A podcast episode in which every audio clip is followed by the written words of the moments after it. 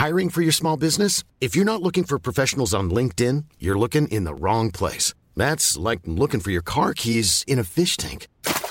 LinkedIn helps you hire professionals you can't find anywhere else, even those who aren't actively searching for a new job but might be open to the perfect role. In a given month, over 70% of LinkedIn users don't even visit other leading job sites. So start looking in the right place. With LinkedIn, you can hire professionals like a professional. Post your free job on linkedin.com slash people today.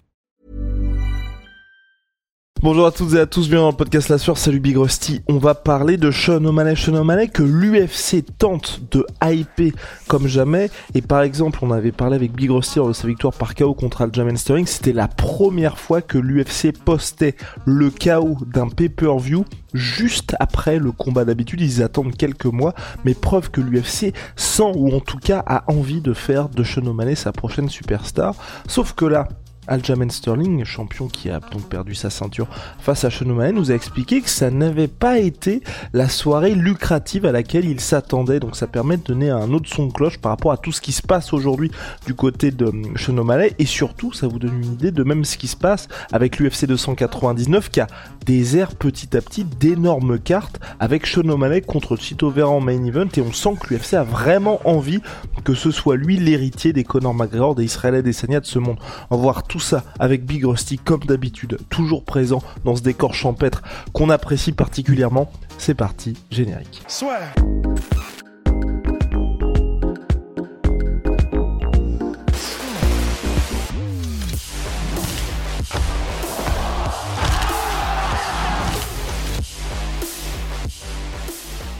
Déjà, est-ce que tu peux nous expliquer ce qu'a dit Aljamain Sterling et pourquoi c'est à prendre euh, un petit peu sérieusement peut-être? Ou pas du tout, hein, parce que ça se trouve, Aljamain Sterling est une énorme fraude, comme lorsqu'il avait pris le titre euh, face à Petroyan. Oh la vache, toi tu veux tellement les problèmes, t'aimes trop ça.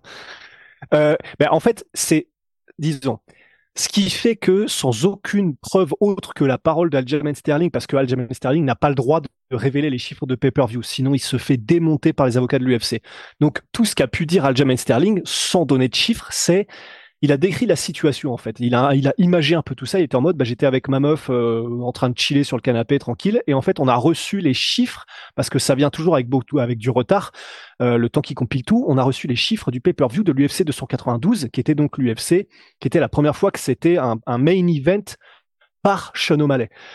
Et euh, parce qu'avant ça, il était, il était toujours sur des grosses cartes, toujours sur des UFC numérotés Sean O'Malley. Donc, comme tu dis, preuve que l'UFC croyait en lui et voulait le pousser, mais il n'avait encore jamais été lui la seule star et la vraie star d'un événement.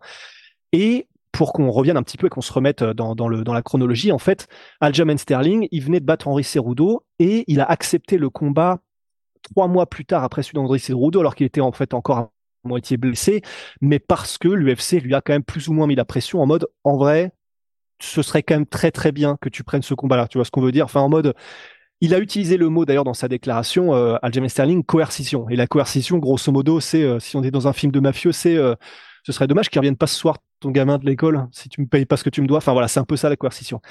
Et, euh, et le truc, c'est que donc, il décrit cette situation, Aljamain Sterling, il est en mode, bah voilà, on a reçu les chiffres du pay-per-view. J'ai pris ce combat-là parce que je m'attendais à ce que malgré les risques et malgré le fait que je l'ai pris en étant un peu blessé et très rapidement, je l'ai pris parce que je me suis dit, ça va être un énorme banger. Sean c'est une superstar. Il fait du chiffre. Donc, comme je suis champion et que je vais toucher les points sur le pay-per-view, ça va être euh, la tirelire qui pète pour moi. Et en fait, il dit, j'ai été choqué du chiffre et du fin de, de des, des, des nombres de pay-per-view vendus par donc un combat avec Sean. Il était en mode si j'avais su que ce serait aussi bas, les chiffres du pay-per-view, je n'aurais pas accepté le combat, j'aurais attendu, je me serais remis, je me serais remis de mes blessures et j'aurais pris le combat ensuite tranquillement et sans avoir à rusher quoi que ce soit. Et je vois, je ne vois pas pourquoi est-ce qu'il dirait ça comme ça sorti de nulle part en fait. Je ne, en fait, je ne vois aucune raison, ou alors c'est un mastermind et il joue aux échecs en 4D, mais je ne vois aucune raison en réalité qui, pousserait à faire ces déclarations-là maintenant, autre que effectivement ça s'est passé et euh, bah, il est en mode bon bah what the fuck parce qu'il l'a même pas dit sa déclaration avec du seum hein.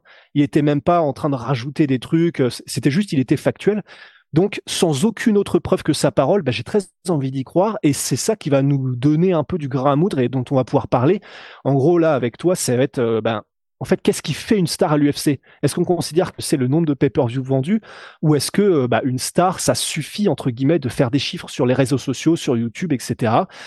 Ben voilà, hein, je, te propose qu'on lance le débat. C'est parti, Big c'est parti. Mais je me souviens, oui, c'était parce que là, je suis en train de regarder un petit peu ce qui avait été euh, effectivement expliqué. Et euh, on avait eu aussi Cerudo qui avait parlé des chiffres du pay-per-view de cette UFC 292, donc Sterling O'Malley. Et lui, euh, donc euh, Cerudo avait expliqué qu'il avait des amis à ESPN, il avait dit sur sa chaîne YouTube. Et selon lui, il avait fait entre 300 000 et 350 000 ventes de pay-per-view. Et on se souvient à l'époque, je sais pas si on en avait parlé, mais en tout cas, il y avait eu pas mal de, de réactions suite à ça. Et personnellement, tu vois, euh, bah je, pense qu'on est sur quelque chose dans ces eaux-là, où c'est quelqu'un qui est une star en devenir, et aujourd'hui on n'est pas à des sommets où tu t'es sûr que ça va cartonner, mais ça commence à être intéressant. Moi le seul truc qui me, et je suis un petit peu comme Aljamain Sterling, c'est vrai que je vois ces chiffres-là, je suis pas surpris, mais c'est vrai que je vois une espèce de, de, comment dirais-je, de, de décalage entre ce qu'on a l'impression que l'UFC ou ce qu'on essaye de faire de Sean O'Malley est la réalité de qui il est aujourd'hui. Parce que c'est vrai qu'il a tout pour être une star, même tu vois le fait qu'il soit poussé par les euh, Nelk Boys et leur marque, il est signé d'ailleurs par la marque des Nelk Boys. Il y a, y a, pas mal de choses comme ça avec Sean O'Malley, mais pour l'instant, tu vois, on sent que t'es aux prémices et c'est peut-être un peu tôt encore pour dire bon bah ça y est, on va faire tout un pataquès aujourd'hui. Tu vois, même aujourd'hui, le Chito Vera contre Sean O'Malley, que ce soit main event de l'UFC 299 quand on regarde la carte, et j'ai même envie de dire main event tout court d'un pay-per-view numéroté, c'est pas que ça me choque, mais je trouve que c'est un petit peu forcé. Je, je sais pas ce que t'en penses, toi. Bah ouais, ouais, non, je suis, je suis assez d'accord.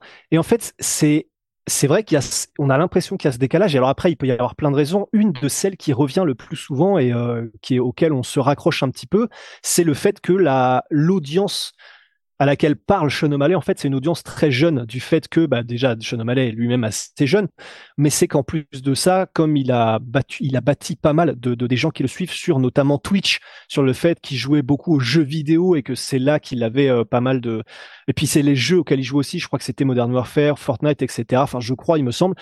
Et en gros, même si nous aussi, on a du coup des Cyril Gann, par exemple, qui font du Twitch sur du Modern Warfare, du, du comment dire, du FIFA, etc., qui a l'air d'avoir une fanbase qui est un peu plus euh, dans les tranches d'âge de genre euh, ouais, enfin 25, 30, etc. Enfin, en tout cas, la théorie, ce serait que pour et aux États-Unis, il parle à un public qui est pour le coup beaucoup plus jeune et donc euh, pas susceptible d'acheter les pay-per-view et de lâcher d'autant plus de lâcher 70-80 balles dès qu'il y a un truc, mais plutôt de le pirater.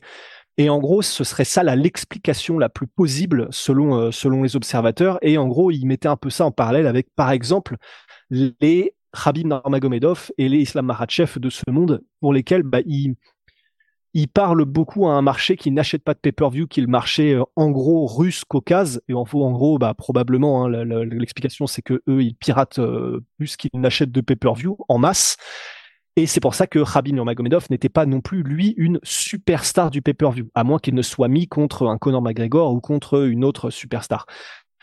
Et donc, on, là, l'explication, ce serait ça. Ce serait, ben, probablement que les gens qui le suivent, parce qu'il cartonne sur les réseaux sociaux, on avait fait un post dessus sur Instagram, je crois que c'est le troisième champion qui est le plus suivi sur Instagram avec euh, plus de 3 millions de followers.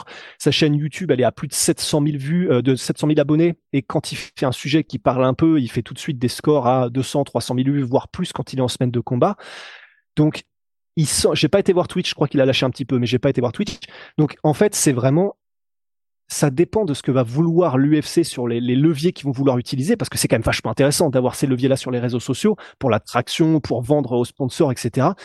Mais en tout cas, effectivement, en termes de pay-per-view, et pour revenir à ce que tu disais sur euh, par rapport à Chito Vera, c'est probablement que l'UFC va réessayer, peut-être qu'avec le fait qu'il y ait Chito Vera, qu'il y ait un passif, qui vont peut-être pouvoir milquer un peu, qui vont pouvoir le vendre parce que c'est une revanche, parce que c'est un combat qui avait perdu euh, Sean O'Malley et que du coup ça va être la rédemption, etc. Donc peut-être qu'ils se disent que en le mettant contre Chito Vera, sachant qu'il va y avoir du trash talk, sachant qu'il y a tête historique, ils veulent peut-être retenter l'expérience et voir s'il peut accrocher plus de chiffres. Mais en tout cas, pour l'instant, bah, c'est clair que je viens d'aller voir euh, quels étaient, par exemple, alors c'était une époque différente, mais tu vois, le premier pay-per-view pour un titre de Conor McGregor, c'était contre Chad Mendes. Ça devait être contre José Aldo, et puis finalement, José Aldo s'était blessé à une semaine. Et lors de ce pay-per-view contre Jan Mendes, il avait fait 825 000 achats en pay-per-view. Et on aurait pu dire, oui, mais ça peut être aussi les autres combattants de la carte. Alors, c'est possible, mais comme c'était Robbie Lawler et Rory McDonald qui n'étaient pas non plus des superstars en pay-per-view, j'aurais quand même tendance à croire que là, c'était vraiment des chiffres que Connor vendait à lui seul. Donc, si jamais on fait une estimation basse de pay-per-view avec Aljamain Sterling, on pourrait effectivement se dire c'est genre 300 000, 350 000 pay-per-view. Bah, c'est vrai que bien sûr, c'était une autre époque où il me semble qu'il n'y avait pas cette espèce de barrière à l'entrée de ESPN Plus où tu es obligé d'acheter ton abonnement et ensuite le pay-per-view. Et ça coûtait moins cher aussi. Mhm. Ça coûtait moins cher. Là, depuis, je crois qu'ils, enfin, maintenant, ils sont à 80 balles, je crois, 80 dollars en tout cas. Donc, il y a des choses qui ont changé, qui peuvent expliquer par le détail, mais en tout cas sur une telle différence entre 300 000 et 825 000, il y a quand même d'autres raisons. Je pense que ces barrières à l'entrée là, ben, je pense que c'est effectivement qu'il n'est pas encore la superstar à destination du marché qui achète et de vrais consommateurs américains qu'on voudrait nous faire croire pour l'instant. Ouais, et puis il faut que ça se fasse petit à petit aussi. C'était le premier main event pour Sean O'Malley.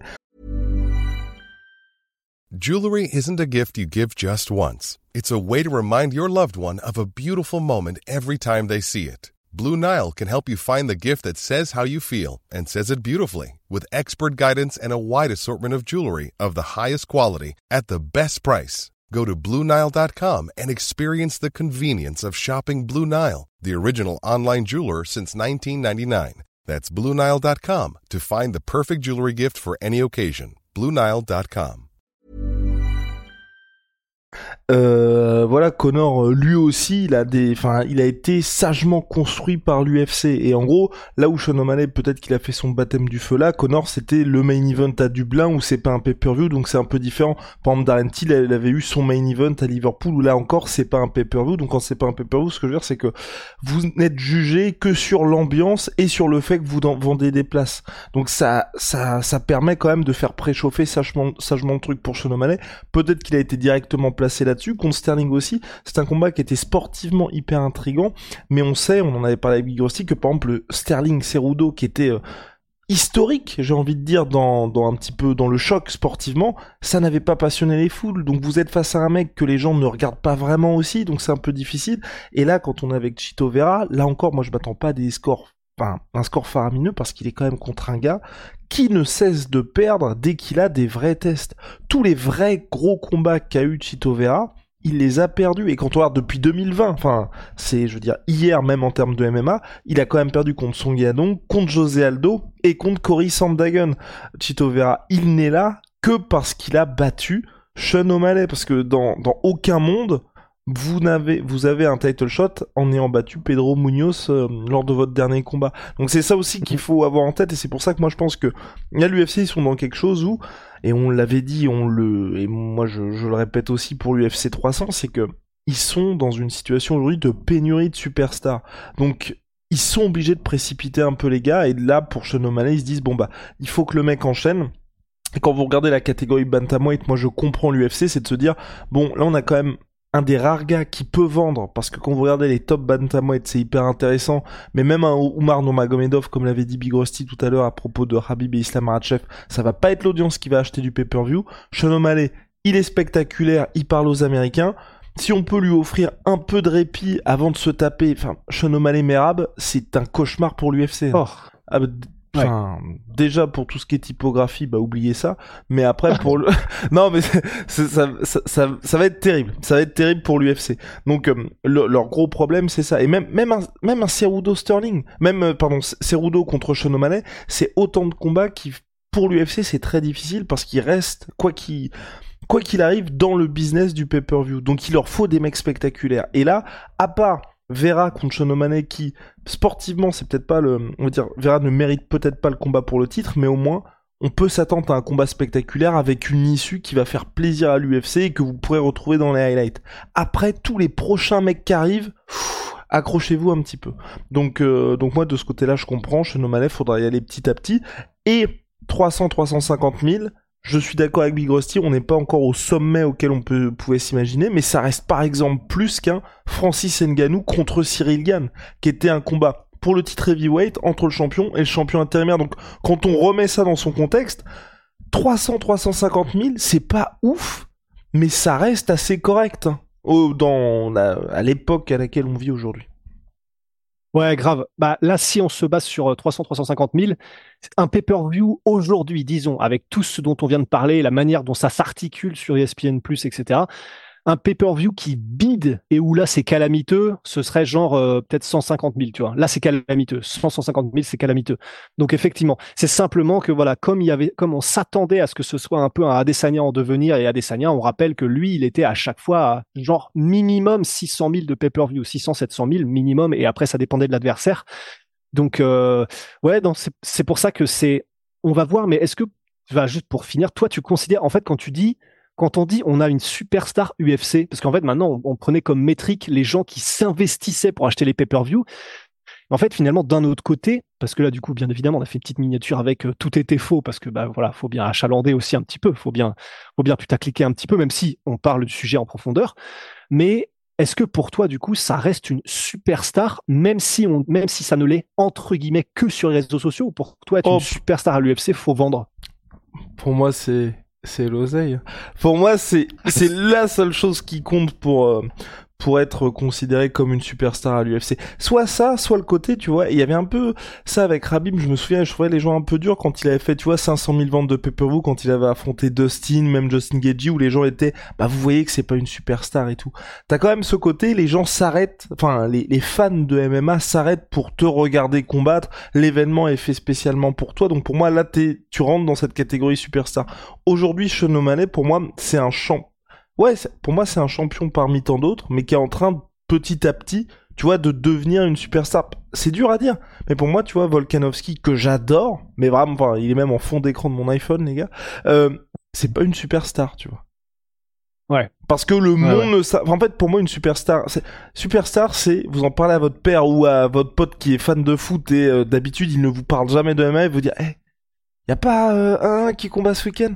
Pour moi, ça, c'est ce qui fait que t'es une superstar. Et aujourd'hui, dans les mecs actifs, j'ai peur de dire des bêtises, et hors, hors France, hein, parce que quand il y a Cyril, quand il y a BSD, quand les, les, gens sont là, mais Doumbé par exemple, pour moi, le seul, j'ai l'impression, c'est Adesanya et Ramzat. Hein. les deux seuls où les gens nous en parlent.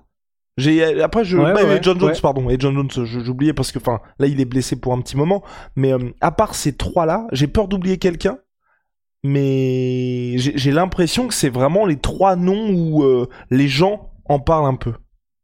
Ouais, mais du coup, du coup, par exemple, euh, si on avait par exemple un Chenomalais que en fait, c'est juste pour essayer de voir, de comprendre un petit peu la manière dont tu vois le truc, parce que par exemple, un Chenomalais, il pourrait très bien, vu comme il a une énorme résonance sur les réseaux sociaux, il pourrait très bien devenir un gars que toute la planète sport sait quand il combat, s'il continue à, sur Instagram à péter, etc. Genre, pour toi, est-ce que ça, c'est une superstar si les gens savent qu'il combat, c'est une superstar. Avant les, avant la semaine du combat, les MBD font des scores de malade mental, tous ces posts Insta, enfin, tout le monde est au courant qu'il combat? Mais quand il combat, il fait 300 000. Bah après, tu me diras, c'est pas possible, ça peut pas aller ensemble. C'est ça, les gens achèteraient quand même, tu vois. Les gens, par exemple, tu vois, on avait eu la réponse avec Ryan Garcia. Où en gros, Ryan Garcia, longtemps, il y a beaucoup de gens qui pensaient que son audience, c'était des gens qui ne regardaient pas la boxe et qui le suivaient juste comme ça. Sauf que combat contre Gervonta Davis, 2,4 millions de pay-per-view vendus, tu vois. Donc, ok, il y a Gervonta Davis aussi, mais tu tapes les 2,4 euh, ouais 2,4 j'ai peur de dire des bêtises. Euh, non il me semble. ouais je crois que c'est ça. Bref tu tapes 2,4 millions de pay-per-view vendus donc ça veut dire que les gens qui suivent Ryan Garcia c'est aussi des gens qui suivent le sport tu vois. Et là comme tu le disais pour Sean pour l'instant pour l'instant, moi, je me dis, il y a beaucoup de gens qui peuvent peut-être le suivre parce que tu suis les Nail, Boys, donc tu vois qu'il est, enfin, un peu comme euh, vous regardez par exemple le public qui suit Asboula, tu vois. C'est des fans de MMA, mais je pense qu'il y en a beaucoup, c'est, bah, il est juste mignon, donc on, va le suivre. Et je pense que Sean O'Malley, aujourd'hui, c'est beaucoup d'audiences qui sont connexes à tout ce qui se passe autour de l'UFC, mais peut-être pas encore les fans qui vont vraiment payer et le soutenir. Mais mais il y a énormément de choses qui se passent. Le retour de l'UFC à Boston pour l'événement de UFC 292 avec Sean c'était pas, enfin, tout, tout est mis pour que le mec devienne une star. Et en plus, et c'est là où euh, respect quand même à Sean c'est même le combat contre Petroyan, hein, où euh, il y a un petit peu de polémique sur s'il la gagne ou pas. À chaque fois il gagne ses combats. Donc faut quand même le faire. Vous avez même si l'UFC fait tout pour que vous, vous vous puissiez sortir avec la victoire, faut ensuite quand même réussir à performer. Connor quand il rentre contre Habib et qu'il a cette entrée légendaire avec la fumée et tout, euh, incroyable, une entrée de fou furieux. Bah, bah c'est sur le, c'est sur la jaquette de notre livre. Exact. Oui, bah, c'est, mais c'est vrai. C'est cette jaquette. Oh. Et donc bref, c'est sur la jaquette de notre livre et euh, et cette entrée. Bah, Connor malheureusement il perd. L'UFC, tout le monde, même Habib le disait. Dana White, je vais, je vais exploser ta ta poule mouillée parce que Habib savait que l'UFC voulait que Connor s'impose. Mais encore faut-il pouvoir performer. Et pour l'instant, bah, Sean O'Malley il performe et, et quand même euh, d'une sacrée manière, Big Rusty. Est-ce qu'on a autre chose à ajouter sur le cas Sean O'Malley? Ouais, bah là, c'est vrai que la seule chose que je pourrais rajouter, en tout cas de mon côté, c'est le fait que, tu vois, comme tu dis, tu l'as dit un peu plus tôt dans le podcast, oui, pour l'instant, c'est un peu en trompe il y a un décalage, mais c'est vrai que je pense qu'on est un peu de la manière que Colby Covington a vendu 25% de pay-per-view en plus dès qu'il a commencé à insulter, euh, bah, du coup, les morts pour le coup de euh, Leon Edwards. Là, avec euh, avec Chito Vera, je pense que on est à une petite bagarre ou un truc un peu qui sort parce qu'il a commencé à à faire des trucs, à envoyer des bastos en mode t'es le Adam 22 euh, de, notre sport. Enfin, en gros, du coup, par rapport, il a commencé Chito Vera à faire envoyer des énormes missiles par rapport à sa femme, son mode de vie, etc. Je pense qu'on est un peu de la même manière à une poussette qui se transforme en petite bagarre tranquille et une insulte qui dépasse un peu les bornes, parce que Chito, lui, il osera le faire, il n'y a pas de problème de ce que on passe effectivement à un pay-per-view à 500, 600 000. Et là, on est sur les terrains d'Adesanya, etc. Et là, notre podcast euh, sera déjà obsolète, tu vois. Déjà, Big déjà. Mais, mais moins, vous tiendra bien évidemment au courant. En tout cas, les gars, ça bouge pas my sweet pea, my sweet protein. Vous pouvez être un peu en oversize comme Big Rusty quand vous avez trop gros muscles et que vous souhaitez respirer, bah n'hésitez pas. arrête. Et quand vous êtes comme moi, bah voilà, vous mettez un truc un petit peu plus près du corps, c'est pas mal aussi. En tout cas, shout out à my sweet pea, my sweet protein, moi 30% sur tous mes protéines avec le code la sueur et puis holy moly révolution dans les boissons énergisantes, les gars, ça bouge pas, code la sueur 5 pour votre première commande, là c'est le thé glacé. Vous avez moins 5 euros et si vous avez déjà commandé chez eux, code la sueur 10 moins 10 et, juste, et avant, avant qu'on se quitte, il devient quoi du coup bout-là? Parce qu'on n'entend plus parler. Hein. À ce bout-là euh, Non, non, bah attends, attends, attends, attends. Je... La dernière fois, il était... qu'est-ce qu'il faisait? Il faisait des petites dingueries. Il faisait des trucs avec des armes. Enfin, vous inquiétez pas pour lui, là, il prépare. Euh, il prépare, euh, l'envahissement. Ouais, l'invasion d'un pays. Ouais. Exactement. Ouais, le grand remplacement, ça arrive. Allez, Bigosti, on est parti. à très vite.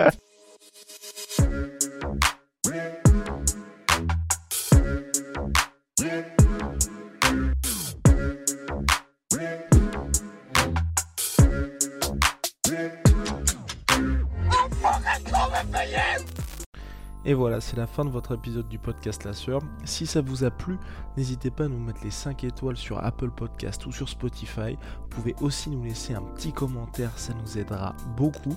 Et si vous voulez aller plus loin avec nous, vous tapez La Sueur sur toutes les plateformes ou sur les réseaux sociaux, vous nous trouverez. Et là, vous nous écoutez très certainement en audio. On est aussi en vidéo sur YouTube, mais également sur Snapchat. Là encore, vous tapez la et on sera là. Merci de votre fidélité et à très vite pour de nouvelles aventures.